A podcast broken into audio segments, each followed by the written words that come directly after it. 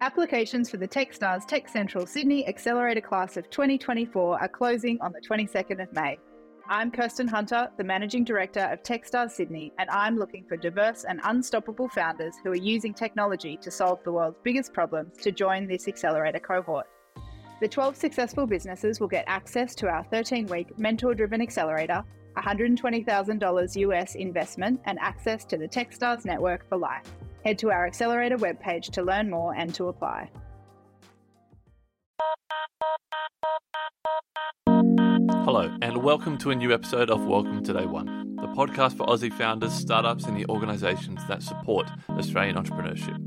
Welcome to Day One is brought to you by the City of Newcastle's brand new innovation platform, Newihub. Today on the show, you'll hear from Antony Martin, the co founder of Hone. Hi, I'm Antony Martin, the CEO and co founder of Hone. At Hone, we build portable handheld devices that replace the need um, to send samples away for, to labs to get tested. So, with our device, couples to your app, and you can test any sample and get an instant result. But first, I'd like to tell you about another organisation that is helping startups succeed in our region. The City of Newcastle is a big supporter of entrepreneurship in our region and has recently launched a brand new digital hub called Newihub. Newihub is a growing and vibrant community of Newcastle's startups and founders. It's a central hub where you can learn about what's going on in our ecosystem with events, available jobs, and other resources. Today, Hone has 13 full time team members and a small team of casuals that come and go with big projects, with customers all over the world. We've got around 400 customers. Some of those are sort of large institutes down to individual farmers. And right now, they're scaling up manufacturing of their device, which will enter its first large runs this year in 2021. It's been quite a journey so far. Now, let's go back to day one, where this story begins.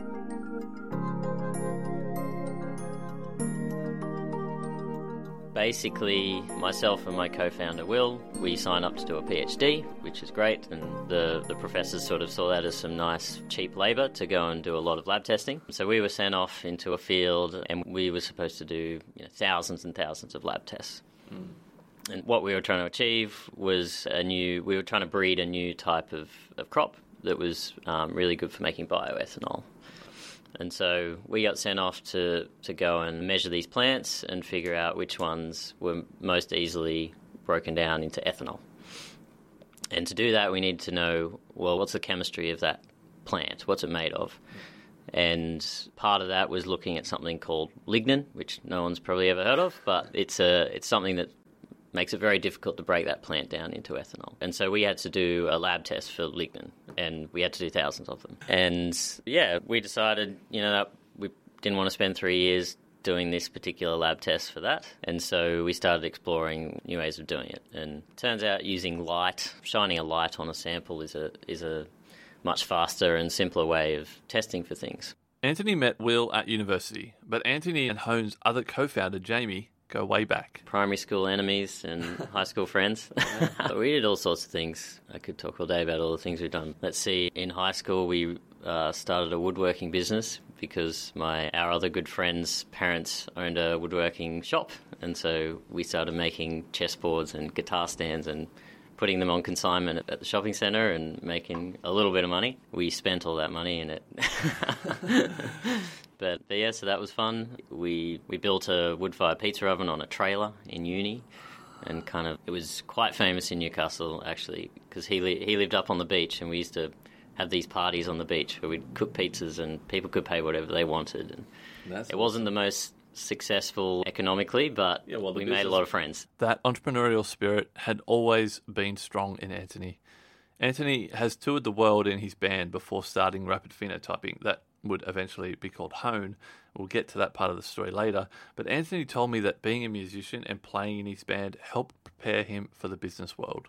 And I always think playing when I was playing in the band, it, that's I always see that as my first startup. It was it's all the same stuff. You got to you have to have some sort of creative aspect to it to create something new. Yeah. And you know you go and record an album and all that, and you need to be able to market yourself and get people to be aware of what you do, and you need to you need to get interest from a financial perspective, you need to get record labels on board to fund it, and I guess all, all the aspects are exactly the same for me as a, as a startup. So, back to the story of the thousands of lab tests that Antony and his lab partner Will were asked to do. I guess that was our realization that the traditional way of doing lab testing was very slow, expensive, inconvenient, and there had to be a better way to do that. And yeah, rather than doing all that lab testing, we, we spent three years figuring out a better way to do it. After completing their PhD, which is the research that would eventually be commercialized via rapid phenotyping and Hone, Antony didn't pursue that technology straight away. They had lots of ideas, but they were lucky enough to get some funding at HMRI, the Hunter Medical Research Institute, to build a new type of microscope. A microscope that allowed researchers to take lots of 2D images of, say, a cancer biopsy and build a 3D model of it. Yeah, there was a team of something like 10 people working on that. So we, we all worked in that team, and you know we were very excited to get some funding to do that, and it was a pretty amazing opportunity to come straight out of a PhD and have our own lab to doing our own project. But the, the funding was limited, and so we we shared a wage between the three of us. and and my co-founder Jamie actually led a lot of that work on the microscope, and so we were looking for other ways to make some money. And we thought, well, we know about this better way of doing lab testing, and we think other people need that. Using their PhD research, the team started looking around for ways to supplement their income. We were we were running on nothing, and yes, because we knew that there was other labs around that needed or would benefit from doing this cheaper, faster method of testing. Yeah. And we had some contacts there. We went and set up these consulting projects and got them to pay us to go and do this process for them. So we we at that point we built no hardware. We were using some other big benchtop hardware that is made by other companies, and we were doing all the mathematics behind it very uh, manually. We were also physically going to these places and measuring samples using the this large spectrometer ourselves. I think sometimes we can overcomplicate things in business. This is how Antony got started. He asked himself, Who do I know that might need what I have? And then he started looking around at his own network. I guess our very first customer was CSIRO. We had connections at CSIRO, having done my PhD half through CSIRO and half at Newcastle. So we just went and asked the people we knew, you know, what other labs are there in CSIRO? Who's working on this sort of stuff? Who who needs um, to do a lot of lab testing? And we got a few names. We went around and met them all and pitched, gave them a pitch and offered them a ridiculously low price. The best example of this, we got a project in the Philippines, and and we they had 6,000 samples that was going to take them three to five years to measure them all in, in, a, in a wet lab. We went over there with all this reasonably large equipment and doing things very manually. We sat in a basement over there and scanned 6,000 samples. I think all of us at some point got food poisoning. It was horrible.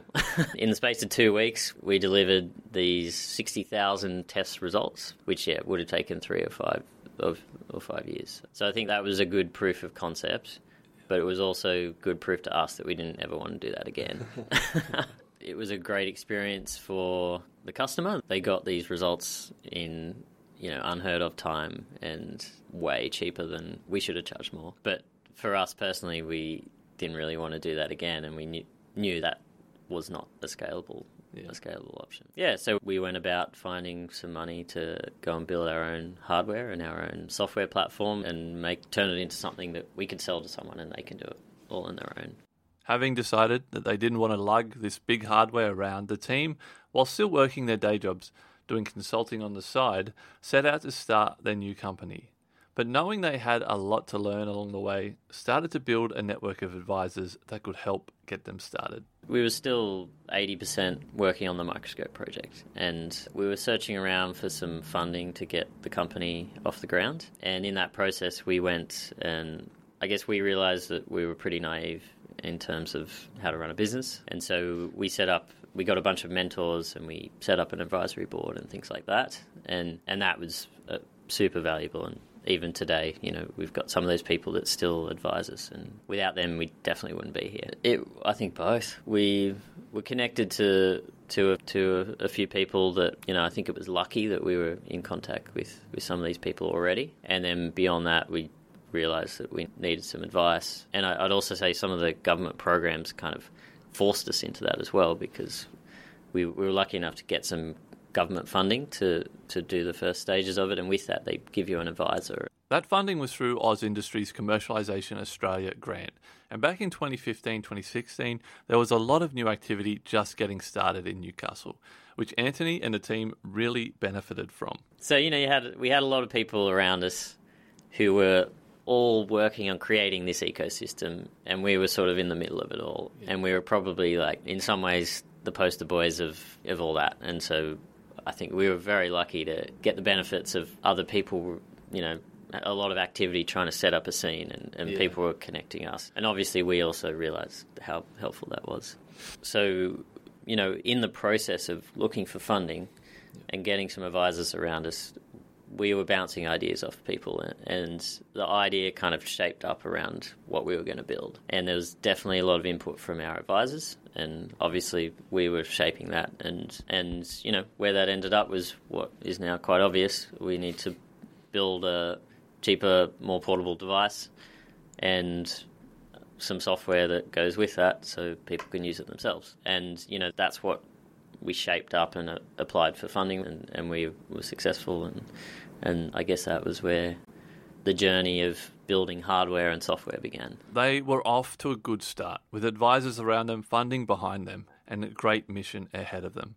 But a lesson was just around the corner. Well, we tried to build a device that does everything and custom design every single part of that device and you know at the same time build software that could be applied to all industries and I guess we didn't even realize we were doing that, but we went down that path and we learned a lot and we built this amazing device that was incredibly complex. And during that process, you know, we came to the realization that this isn't actually scalable. With the funding we had, you know, building such a complex device with all custom parts and all the supply chains, that was just a mammoth task that that was that was too much. So yeah, so I think in hindsight we would have focused down on a particular application and a simpler device earlier.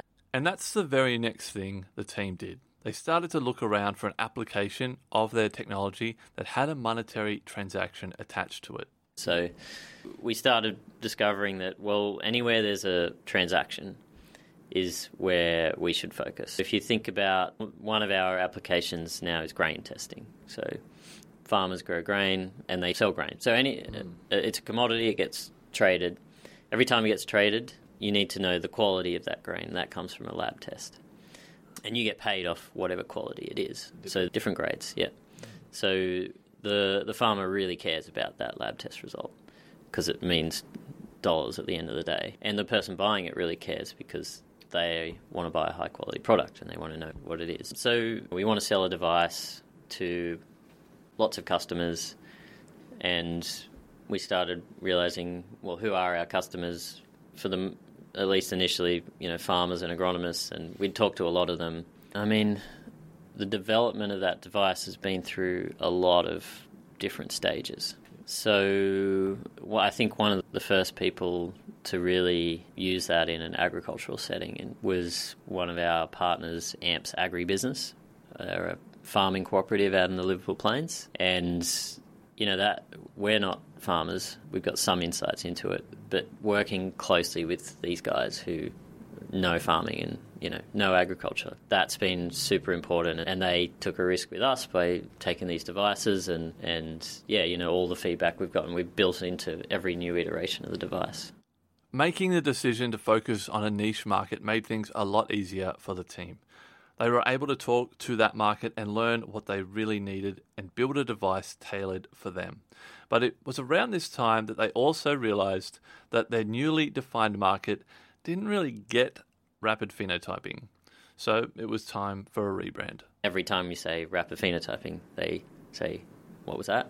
and ask you to spell it. So it was the second we got out there and started talking to customers, it was that weren't research institutes, it was pretty clear. We needed to rebrand. Lots of names were thrown out there, and and it was quite a process to come down on Hone. But the thinking behind it is, and now that we have this name, it comes up all the time.